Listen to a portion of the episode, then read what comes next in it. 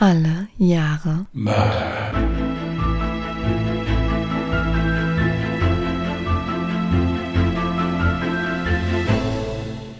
Herzlich willkommen zu Alle Jahre Mörder, der True Crime Podcast mit Christian, hallo. Und Jasmin. Hi. schönen guten Tag, ihr Lieben. Grüße euch. Einen schönen Sonntag gewünscht. Wir haben jetzt tatsächlich Samstagmittag. Ich glaube, das ist das erste Mal, dass wir tagsüber die Folge aufnehmen. Ich müsste jetzt nachdenken. Ich meine, wir hätten das schon einmal gemacht, aber das war auch damals dann mehr aus der Not geboren. Eigentlich Mhm. sind wir so, so abends immer. Genau. Ist auch eigentlich immer ganz gemütlich, Hm. aber hat sich jetzt so, hat sich jetzt so ergeben. Gestern war nicht so. Nee, gestern war die Stimmung tatsächlich, nachdem ich den Fall dann beendet hatte, wollten wir eigentlich aufnehmen. Aber der Fall hatte mich zum einen sehr stark mitgenommen und zum anderen hatte ich Christian dann gebeten, auch nochmal einen Blick über den Fall zu werfen, um mir ein kleines Feedback geben zu können, ob man das so stehen lassen kann oder ob ich kleine Veränderungen vornehmen müsste. Ja, und das kann man sagen, wie man ist. Danach war der Christian eine Stunde nicht mehr zu gebrauchen. Ich hatte äh, Jasmin geschrieben dann und hatte geschrieben, das ist das mit Abstand fürchterlichste, was ich je gelesen habe. In Bezug jetzt auf die Tat, nicht auf das, was Jasmin geschrieben hat. Den Fall hat sie wirklich sehr, sehr gut erzählt und auch wirklich total interessant geschildert. Dennoch muss ich sagen, dass mich das fürchterlich mitgenommen hatte gestern und ich dann gesagt habe, nee, wir müssen das morgen machen. Ich hatte ehrlich gesagt das auch schon in einigen Podcasts immer mal gehört, dass es da Kolleginnen und Kollegen gab, die gesagt haben, das hat mich jetzt sehr mitgenommen. Ich habe das dann eigentlich immer so ein bisschen gedacht, ja, mein Gott. Aber gestern war ich genau in diesem Zustand und es war sehr heftig. Das Erstaunliche ist, dass Jasmin mir vorher schon von dem Fall erzählt hatte und wir uns dann schon untereinander abgestimmt haben, ob man den nehmen kann, ob man den machen kann. Und ich dann gesagt habe, ja gut, es ist True Crime, es ist ein Fall, der schon erzählenswert ist, dass man mal sieht, was für abgrundtief schlechte Menschen es im Prinzip gibt. Genau. Nichtsdestotrotz äh, hatte mich das kalt erwischt. Jetzt bist du ja zum Glück vorbereitet, unsere ZuhörerInnen nicht. Aber natürlich gibt es auch gleich eine Triggerwarnung. Wenn du möchtest, kann ich direkt beginnen und du kannst dich zurücklehnen. Fang ruhig an. Ich erzähle euch heute von einem Mordfall der siebenjährigen Jessica aus Hamburg-Jenfeld aus dem Jahre 2005. Dazu zunächst eine Triggerwarnung. In meinem heutigen Fall geht es um die Extremform von tödlicher Vernachlässigung eines Kindes.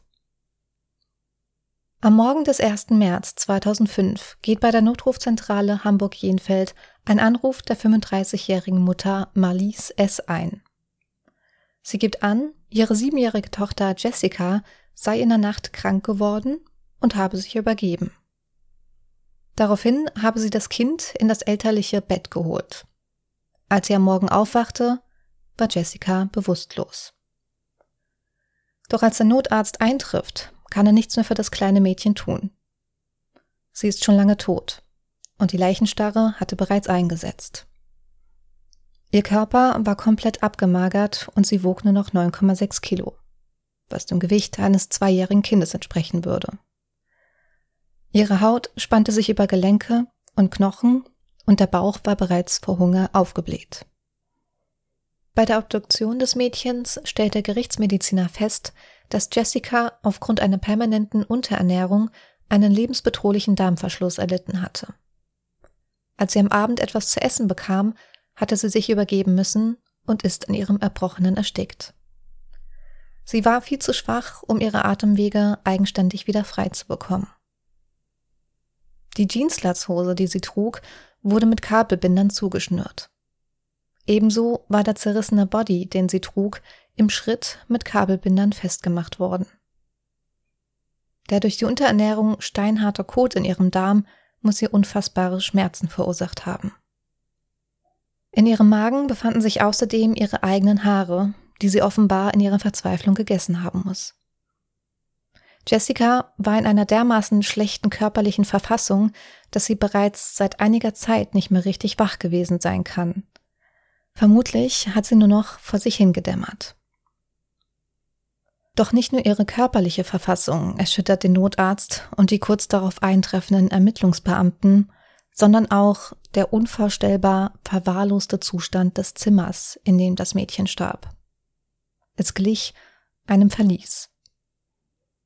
Die Fenster des Zimmers waren mit Schrauben verschlossen und die Glasscheiben waren mit einer Folie beklebt, die das Zimmer komplett abdunkelten.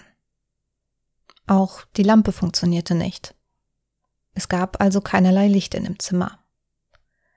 Die Zimmerdecke war mit Schimmel überzogen und das Mädchen musste auf einer Matratze schlafen, bei der nur noch die Sprungfedern übrig blieben. Auch das Thermostat der Heizung stand auf niedrigster Stufe und wurde mit einem Kabelbinder fixiert und das trotz dem kalten Winter. Bis zu einer Höhe von 1,10 Meter war der Putz der Wand abgekratzt. Der Teppich war an vielen Stellen aufgedröselt oder zerrissen. Von Spielzeug war weit und breit keine Spur. Der Vater, der 49-jährige Burkhard M., hatte offenbar sogar eine Stromfalle gebaut, um einen Hausunfall vortäuschen zu können. Ein nackter Kupferdraht ragte aus dem abgerissenen Lichtschalter raus. Den Teppich und das Linoleum auf dem Boden darunter hatte er entfernt. Doch der Vater bestritt, jemals die Absicht gehabt zu haben, seine Tochter zu töten. Er behauptete, dass das Mädchen die Schutzverkleidung des Lichtschalters selbst abgerissen habe. Doch ein Gutachter bestätigte später, dass der Kupferdraht nicht zu dem Schalter gehörte, sondern extra dort angebracht und unter Strom gestellt wurde. Der Teppich und das Linoleum wurden auf dem Boden darunter weggeschnitten, da nackter Estrich den Strom viel effizienter leitet. Es sollte also eine Falle für das Mädchen werden, sollte sie in der Dunkelheit nach dem Lichtschalter oder dem Türgriff greifen wollen. Jessicas Eltern wurden noch am 1. März 2005 festgenommen. Am nächsten Tag ordnete ein Haftrichter Untersuchungshaft wegen Fluchtgefahr an. Laut Gutachten verlief die Entwicklung des Kindes zunächst völlig normal. Sie bekam ausreichend zu essen, konnte laufen, allein zur Toilette gehen und ein paar Worte sprechen. Doch nachdem die Eltern mit der damals drei Jahre alten Jessica nach Hamburg-Jenfeld in ein Plattenbau mit sieben Stockwerken gezogen ist, begann für Jessica der Albtraum. Die Eltern vernachlässigten sie immer mehr, gaben ihr nur noch selten zu essen oder zu trinken und sperrten sie wie eine Gefangene in ihr Kinderzimmer ein. Ein Zimmer, das mehr einem Verlies glich als an ein Kinderzimmer erinnerte. Doch wie konnte es dazu kommen? Dazu schauen wir uns erstmal das Leben der Mutter Malise S. genauer an. Malise erlebte selbst eine schreckliche Kindheit. Ihren Vater hat sie nie kennengelernt. Ihre Mutter hatte viele Liebschaften, war starke Alkoholikerin und beschäftigte sich nicht viel mit ihrer Tochter. Liebe hat sie in ihrer Kindheit nie erfahren. Ganz im Gegenteil. Sie wurde von ihrer Mutter geschlagen und gedemütigt. Und es kam sogar noch schlimmer. Im Alter von neun Jahren wurde sie von dem Lebensgefährten ihrer Mutter regelmäßig sexuell belästigt. Mit 13 entfloh sie ihrem Elternhaus und lebte von da an bei ihrer Tante. Sie begann eine Ausbildung zur Friseurin brach sie allerdings aufgrund einer Allergie wieder ab. Mit 17 wird Marlies zum ersten Mal schwanger. Sie verheimlicht ihre Schwangerschaft, solange es geht, und schnürt sich sogar den Bauch ab, damit keiner etwas davon erfährt. Kurz nachdem der Vater von der Schwangerschaft erfahren hat, trennte er sich von ihr. Doch nur kurze Zeit später lernt sie Ralf kennen und sie ziehen bald zusammen. Ralf liebte ihren Sohn, als wäre es sein eigener, und kümmerte sich rührend um ihn.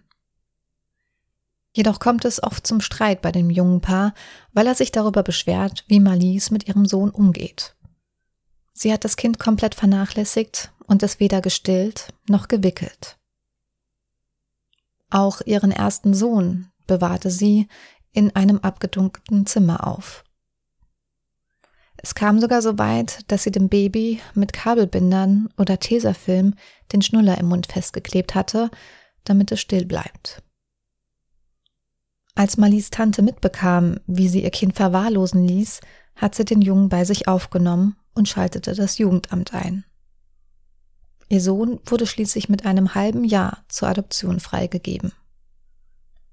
Den Kontakt brach ihre Tante nach diesem Ereignis zu ihrer Nichte ab. Ralf und Marlies blieben jedoch weiterhin zusammen und heirateten schließlich im Jahre 1991. Sie bekamen zwei weitere Kinder. Ralf gab später an, dass er sich ausschließlich allein um die Kinder gekümmert hat. Marlies soll nicht nur ihre Kinder vernachlässigt haben, sondern sogar eine Phobie gegen ihre eigenen Kinder entwickelt haben. Doch warum hat das Paar zwei Kinder bekommen, wenn Marlies so eine große Abneigung gegen ihre eigenen Kinder entwickelt hat? Jedes Mal, wenn das Thema Trennung im Raum stand, hat sich Marlies von Ralf schwängern lassen, um ihn zu halten. Sie wollte das Leben, das sie führte, nicht verlieren. Sie genoss es, sich von ihrem Mann aushalten zu lassen und nicht arbeiten gehen zu müssen.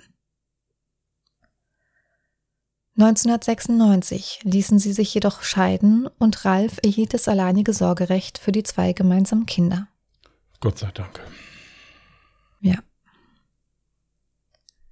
Marlie schien das kaum zu interessieren, denn sie lebte noch monatelang in der gemeinsamen Wohnung, wollte jedoch weiterhin nichts mit ihren Kindern zu tun haben. Als Ralf eine Familientherapie mit den Kindern beginnen wollte und Marlies fragte, ob sie mitmachen wollte, lehnte sie ab. Wenige Monate nach ihrer Scheidung lernte sie Burkhard M. kennen. Ein Maler und Lackierer, der gerade aus Berlin zugezogen war. Ein Jahr später wurde Marlies ungewollt zum vierten Mal schwanger. Sie hatte sogar einen Versuch unternommen, die Schwangerschaft mit Hilfe eines Schraubenziehers abzubrechen. Jedoch ohne Erfolg. Die beiden hatten sich schlussendlich dazu entschlossen, das Kind zu behalten, und so wurde ihre ungewollte Tochter Jessica geboren. Nach der Geburt von Jessica im August 1997 zog Marlies in die Männerwohngemeinschaft, in der Burkhardt damals lebte und alles schien erstmal perfekt zu laufen. In dieser Zeit wuchs Jessica wie ein normales Kind auf und entwickelte sich hervorragend. Sie war ein aufgewecktes, fröhliches Kind, hatte Spielzeug, konnte laufen und bekam genug zu essen. Die Eltern lebten in einem intakten sozialen Umfeld. Auch die anderen Bewohner dieser Wohngemeinschaft gaben später an, dass die Eltern sich nicht auffällig gegenüber Jessica verhalten haben. 2001, als Jessica drei Jahre alt ist, beschließen die beiden, aus der sozialen Einrichtung auszuziehen und ziehen schließlich nach Hamburg-Jenfeld. Sie wollten ihr eigenes Leben in Kneipen, bei Freunden oder beim Dartspielen leben und das Kind wurde ihnen dabei offenbar zu lästig. Sie fingen an, Jessica permanent in ihrem Zimmer einzusperren. Nur in wenigen Ausnahmefällen erhielt ihre Tochter die Erlaubnis, zur Toilette gehen zu dürfen. Zu essen oder zu trinken bekam sie äußerst selten und unregelmäßig.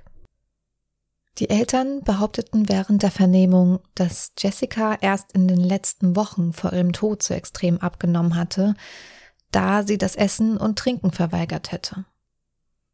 Doch diese Aussage widersprach der Gerichtsmediziner deutlich. Der Minderwuchs, der bei Jessica festgestellt wurde, würde nicht innerhalb von ein paar Wochen entstehen, sondern ist das Ergebnis von jahrelanger Unterernährung. Sie hat in dieser Zeit alles verlernt, was sie bis zu ihrem dritten Lebensjahr konnte. Sie konnte nicht mehr laufen oder stehen. Nicht einmal krabbeln konnte sie. Dies konnte man anhand ihrer Kleidung feststellen, da das Hinterteil ihrer Latzhose komplett durchgeschürft war. Das bedeutet, dass sie sich zuletzt nur noch auf ihrem Gesäß rutschend fortbewegt haben muss.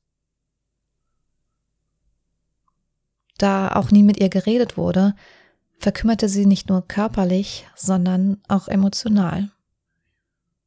Sie begann sich all ihre Haare auszureißen und zu schlucken. Ebenso hat sie den Putz der Wände abgerissen und diesen gegessen, sowie auch Teile des Bodens und der Matratze. Irgendwann begann sie auch, sich ihre Kleidung vom Leib zu reißen. Ihre Mutter schnürte ihr diese daraufhin zunächst mit Paketband und später mit Kabelbindern an den Körper fest.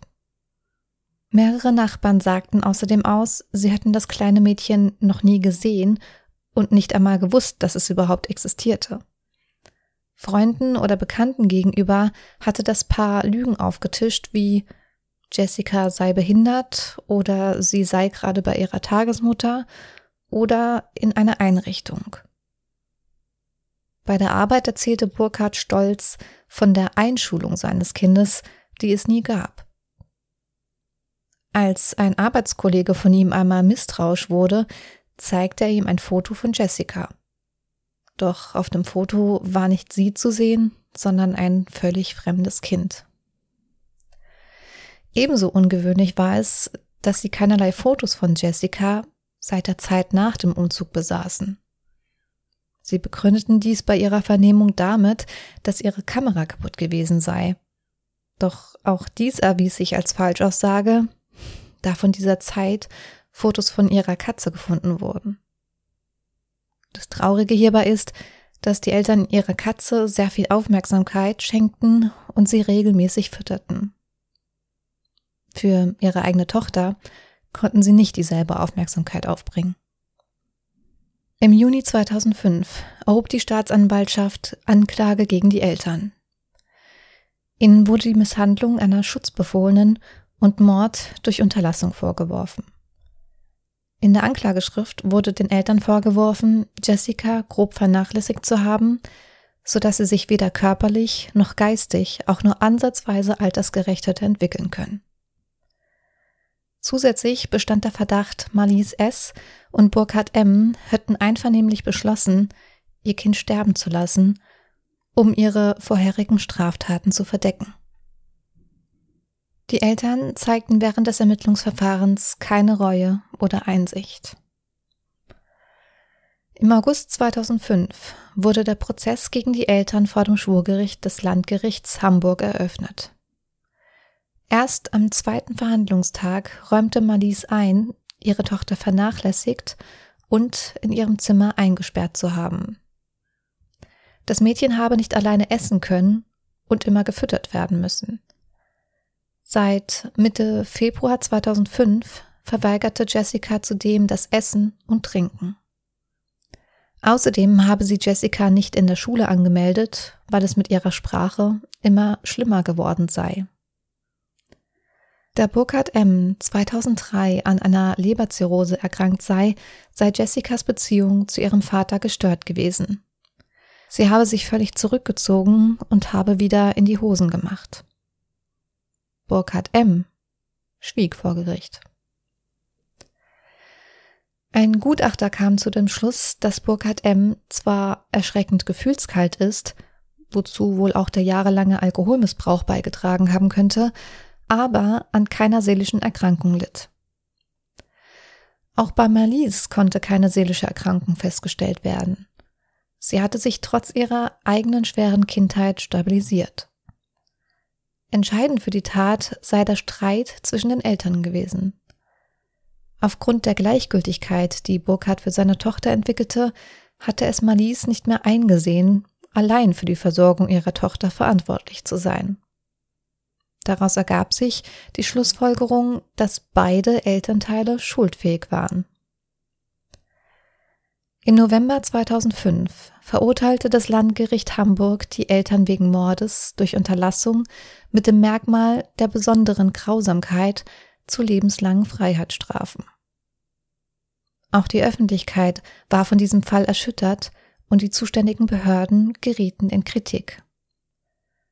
Warum hat sich das Jugendamt nicht eingeschaltet, obwohl die Vorgeschichte der drei älteren Kinder von Marlies bekannt waren? Seit August 2004 war Jessica schulpflichtig. Doch auf die drei Schreiben des Schulleiters, der die Eltern dazu aufforderte, Jessica bei der Schule anzumelden, reagierten sie nicht. Der Schulleiter handelte richtig und meldete dies sofort der Schulbehörde. Diese unternahm drei erfolglose Versuche, die Familie in ihrer Wohnung anzutreffen. Ebenfalls erhielten sie auf ihre Schreiben keine Reaktion. Daraufhin forderte die Behörde ein Bußgeld in Höhe von 60 Euro von den Eltern. Aber auch hierauf und in folgenden Mahnungen folgte keinerlei Reaktion der Eltern. Darum ging die Schulbehörde davon aus, dass die Familie wohl umgezogen sei und man stellte die Bemühungen ein. Das zuständige Jugendamt wurde leider nie über den Fall informiert. Die verantwortlichen Behörden begründeten ihr Versagen mit dem ständigen Personalmangel, dem Fehlen der entsprechend ausgebildeten Fachkräfte und den zu hohen Kosten, die diese Maßnahmen verursachen würden. Das traurige Schicksal von Jessica sowie andere vergleichbare Fälle führten zum Ausbau der staatlichen Kontrollmechanismen und zur Verstärkung des Personals und der Gelder für die zuständigen Behörden. Außerdem wurde im Jahr 2008 auf Bundesebene das Gesetz zur Erleichterung familiengerichtlicher Maßnahmen bei Gefährdung des Kindeswohls erlassen, mit welchem den Familiengerichten zusätzliche Maßnahmen zum Schutz gefährdeter Kinder und Jugendlicher ermöglicht werden. Es ist beim zweiten Mal lesen und hören nicht viel einfacher als beim ersten. Das kann ich schon mal als Rückmeldung geben. Ja. Es ist auch meiner Meinung nach sehr schwierig, jetzt darüber was zu sagen. Also dieses Schicksal da steht meiner Meinung nach absolut für sich selbst. Das ist einfach nur grausam. Also ich kann nicht verstehen, wie Menschen so sein können. Das ist mir unerklärlich. Zuweilen es heutzutage Möglichkeiten gibt, wenn man sich nicht mehr imstande sieht, sich um sein Kind zu kümmern oder das zu erziehen, dann gibt es Möglichkeiten, sich da entweder helfen zu lassen oder das Kind halt in Obhut zu nehmen, so wie es ja bei dem, bei dem ersten Kind der Fall war. Richtig. Ich meine, kein Verbrechen von dem, was wir hier erzählen, ist in irgendeiner Form zu rechtfertigen oder ist richtig, aber das hier ist das mit Abstand abscheulichste, was ich in meinem ganzen Leben hier gehört habe. Es tut mir furchtbar leid, dass ich das so sagen muss. Und das Schlimme ist, dass das leider bestimmt kein Einzelschicksal ist. Hm. Das ist jetzt mal eins, was durch die Medien gegangen ist, ja. Wobei das an mir komplett vorbeigegangen ist. An mir auch. Muss ich sagen. Also ich, ich habe davon noch nie was gehört. Sicherlich liest man immer mal wieder was über Kindesmisshandlung, wobei ich sagen muss, gut, das war 2001. 2005. Oder 2005. Ja, die Tat, die Verhaftung war 2001, meine ich. Irgendwann hattest du 2001 gesagt. Da sind sie umgezogen? Ja, 2001 sind sie umgezogen. Ich hatte nur 2001 noch im Kopf.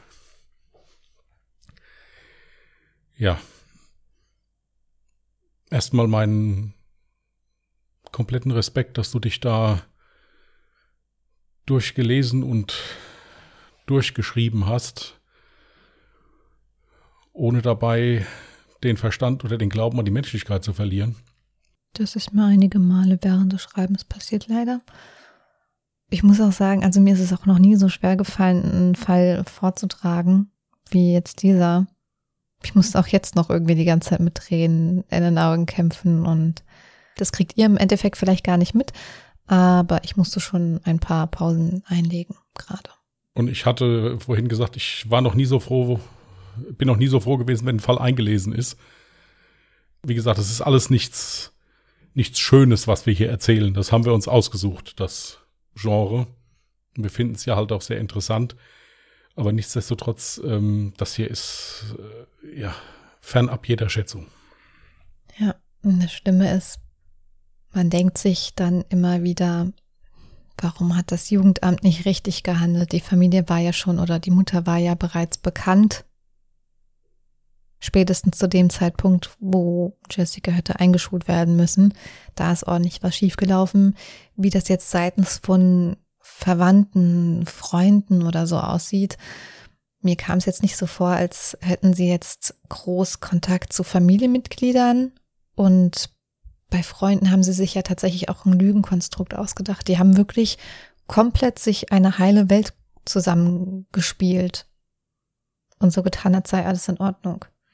Wobei man sagen muss, dass hierbei einige Sachen sogar eigentlich richtig gelaufen sind. Also diese Reaktion von dem Schulleiter zum Beispiel, dass der sofort ja, das ja, Schulamt richtig. informiert hat, dass das Schulamt sofort das Jugendamt informiert. Also das sind ja normalerweise so Sachen, wo man denkt immer, okay, da hätte man vielleicht schon machen können, aber die haben das alles richtig gemacht. Diese Tante, die das erste Kind weggenommen hatte von, mhm. von ihr. Also es, ja. es, es sind hier auch Sachen gelaufen, wo ich jetzt sage, das ist wirklich okay, dass diese ganzen sozialen Behörden, ob das ein Krankenhaus ist, ob das Ämter sind oder so, Personalmangel haben und dass es immer mehr Menschen gibt, die Hilfe brauchen, wo man gucken muss, das entspricht den Tatsachen. Natürlich ist das keine Entschuldigung.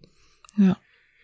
Eine Bekannte von mir ist Sozialarbeiterin beim Jugendamt und die sagt auch, sie kann gar nicht so schnell fahren, wie wie es brennt. Im ja. Prinzip.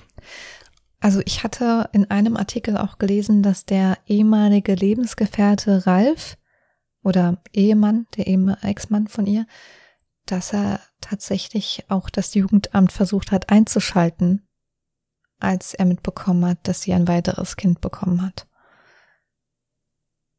Aber anscheinend ist daraus nichts geworden, weil man hat dann nochmal die Akten eingesehen und es wurde kein entsprechender Eintrag gefunden.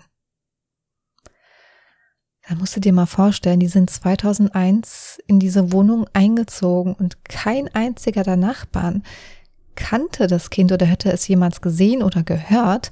Ich meine, Kinder, die sind laut, die hörst du ja auch einfach mal schreien, wenn sie spielen oder so. Und keiner der Nachbarn hat auch nur einmal was mitbekommen. Also das bedeutet ja, sie muss wirklich seit 2001 bis 2005 unter diesen Lebensumständen gelebt haben.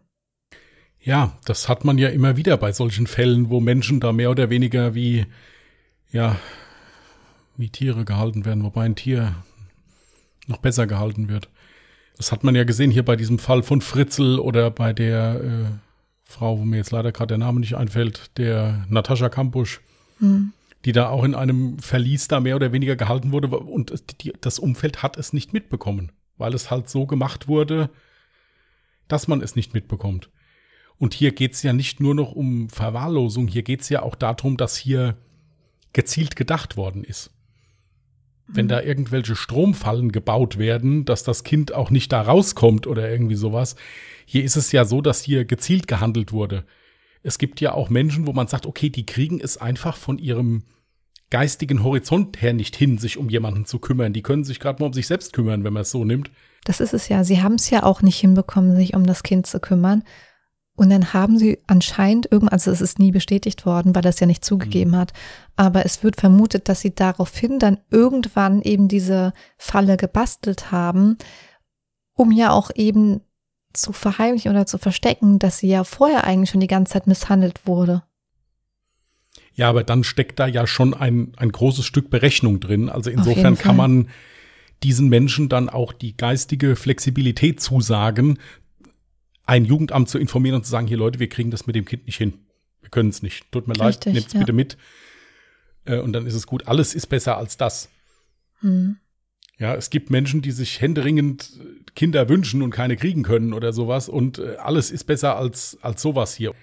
Ich bin generell ein Mensch, der ein unheimliches Problem damit hat, wenn auf Schwächere gegangen wird. Ich kann das, kann das nicht gut vertragen. Mhm. Wie gesagt, ich muss auch fürchterlich aufpassen, was ich hier sage. Hm. Ich kann mich da eigentlich echt nur noch in Beschimpfungen äh, ergehen. Das ist das mit Abstand feigeste und niederträchtigste, was ich in meinem ganzen Leben je erlebt habe. Und diesen Satz habe ich jetzt eine Viertelstunde überdacht, dass ich den so bringen kann. Also wie gesagt, ist absolut unterirdisch. Und das Schlimme ist, es kann dir passieren, die werden irgendwann entlassen. Na gut, dann sind sie hoffentlich so alt, dass sie, dass sie keine Kinder mehr kriegen können. 35 war sie. Okay, das heißt, sie wäre jetzt 50. Ich habe einen Artikel gefunden, der war leider nicht öffentlich verfügbar, aber der ließ ahnen, dass die beiden 2020 entlassen worden sind. Weil von 2005 15 Jahre drauf gerechnet macht Sinn, 2020. Wie sie jetzt weiterleben, wie die ganze Geschichte ausgegangen ist, weiß ich nicht, aber ich glaube, die zwei wurden mittlerweile auch schon entlassen. Ja. Man merkt richtig, wie dir die Worte fehlen. Ich äh, hatte gestern das Bedürfnis, da einfach mal kurz ein Kerzchen anzumachen und mal zwei Minuten in mich zu gehen und, äh, und dann war das gut. Und das ist jetzt nicht gespielt hier, also ich oder, oder sonst irgendwas. Also wer mich kennt, ich bin ein wirklich freudiges Kerlchen und mich kann auch so viel nicht umreisen, aber äh, als ich das gelesen habe gestern, war ich bedient. Ich hatte beruflich mal so einen Fall. Für alle, ich, ich habe das glaube ich noch nie gesagt, also ich bin Krankenpfleger und ich habe in einer Notaufnahme gearbeitet und da hatten wir mal ein verwahrlostes Kind. Das war nicht zu vergleichen mit, mit diesem Fall hier. Man hat aber gemerkt, dass es diesem Kind an etwas fehlt und da haben wir dann vor Ort auch die, zuerst die Krankenhausleitung halt verständigt und dann auch die Polizei. Mhm. Und da kam dann auch relativ schnell ein, ich weiß nicht, ob es ein Sozialarbeiter war oder so, jedenfalls kam jemand vom Jugendamt und hat sich der Sache dann mehr oder weniger auch sofort angenommen. Also das Kind musste stationär aufgenommen werden. Mhm. Und die Eltern sind dann auch sofort mehr oder weniger da in den Schwitzkasten genommen worden. Wie das allerdings ausgegangen ist, weiß ich nicht. Die Krankenhausleitung, das war ein Haus, wo auch noch Nonnen und so weiter waren. Die haben sich also sofort da der Sache angenommen und haben das Kind halt da abgeschirmt und so weiter. Und da ist dann, wie gesagt, sofort das Jugendamt eingeschaltet worden. Das Krankenhaus, wo ich war, hatte auch eine große Kinderstation, also auch Kindergärtner und so halt eben auch da. Und da ist sich dann da gekümmert worden. Und da musste ich auch zwischendurch massivst an mich halten. Aber es war, wie gesagt, es war Gott sei Dank nicht damit zu vergleichen. Hast halt einfach nur gemerkt, hier fehlt's ein bisschen was. Ja. Was mir halt noch in Erinnerung blieb, war die Haltung der Eltern. Keiner Schuld So alles gar nicht so schlimm. Also es war ganz schlimm. Es war ganz schlimm. Es war auch gut, dass dann die Schicht beendet war. Das glaube ich gerne. Deswegen einfach mal ein Aufruf an jeden, der jetzt diesen Fall hier hört. Immer schön die Augen aufhalten, nicht die Augen verschließen, wenn ihr so einen Fall irgendwie auch nur ansatzweise erahnt, direkt melden. Man kann sowas im Übrigen auch anonym machen. Richtig, genau, ja. Ich möchte es nur sagen, also in dem Moment fällt man unter den Datenschutz bei mhm. einer Behörde. Also wenn ich sage, ich möchte nicht genannt werden, ja kann man das auch anonym machen. Genau. Weil wie viele Menschen, die ich kenne, rufen beim Tierschutz an und verknacken den Nachbarn, weil der Hund eine halbe Stunde zu lange bellt. Mhm. Mit der Begründung, es kümmert sich keiner um das Tier. Wenn einem so etwas auffällt und manchmal ist so der erste Gedanke oder so der erst, die erste Vermutung, die ist eigentlich immer so richtig. Ja. Und ich bleibe dabei, wenn ich nichts zu verbergen habe, kann mich gerne jeder kontrollieren. Richtig, so sehe ich das. ist überhaupt auch. kein Problem. Dem ja. zeige ich alles und dann ist das für mich gut. Ja. ja. Natürlich wollen wir jetzt hier nicht dazu aufrufen, dass jetzt jeder mal kurz äh, den Nachbarn irgendwo anschwärzt. So meine ich das jetzt nicht. Nein, nein, um Gottes Willen, das soll nicht der Fall sein. Also nicht hinter jedem Kind, was weint, sofort eine Kindesmisshandlung vermuten. Nein. Aber es gibt ja solche Anzeichen. Also wenn, hm wie gesagt, wenn mir von einem Kind erzählt wird, was ich noch im Leben noch nie gesehen habe, ja. dann sollte man da schon mal zumindest kritisch nachfragen. Gut, wollen wir den Fall schließen? Ich denke es auch, ja. Ihr könnt uns auch gerne eure Gedanken zu dem Fall auf Instagram, Twitter oder auch gerne per E-Mail zukommen lassen. Vielleicht als so ein bisschen Bewältigungstherapie oder so. Ähm, ihr findet uns auf Instagram unter allejahremörder mit OE geschrieben. Auf Twitter findet ihr uns unter allejahremorde. Und ihr könnt uns gerne eine E-Mail an contact allejahremörder.de, auch mit OE geschrieben, schicken. Oder ihr findet das Ganze einfach in der Podcast-Beschreibung. Gut. Bei den Diskussionen auf Instagram unter einem Post oder sowas. Ich sag's nochmal dabei. Bleibt sachlich. Ansonsten würde ich dann jetzt mal einen neuen Fall auslosen für Jasmin. Mhm. Ihr seht mich maximal schlecht vorbereitet. Ich habe noch nicht mal meine Edding hier liegen. Man sieht dich gar nicht, aber ist okay. 2009. Auch etwas aktueller.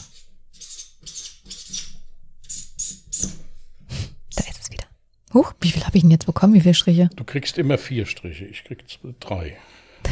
Du wolltest zwölf sagen, ich habe es genau gehört. okay. Ja, gerne auch Fallvorschläge für 2009 an die angesagten Adressen. Ihr seht das alles auch nochmal in der Podcast-Beschreibung. Ich brauche keine Fallvorschläge mehr. Ich bin schon dran Mhm. und bin sehr dankbar, dass Jasmin den Fall gemacht hat, weil es bei mir etwas umfangreicher wird und ich leider noch nicht so weit bin. Aber bis nächste Woche werde ich das hinkriegen. Und dann gucken wir. Ich habe unheimlich viel zu sichern, unter anderem eine riesen Doku darüber in drei Teilen. Aber ich hoffe, es wird interessant. Also nächste Woche sollte ich dann wieder dran sein, im besten Fall. Okay.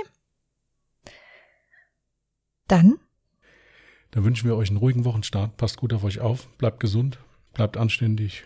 Wir hören uns nächste Woche. Bis dann und tschüss. macht's gut.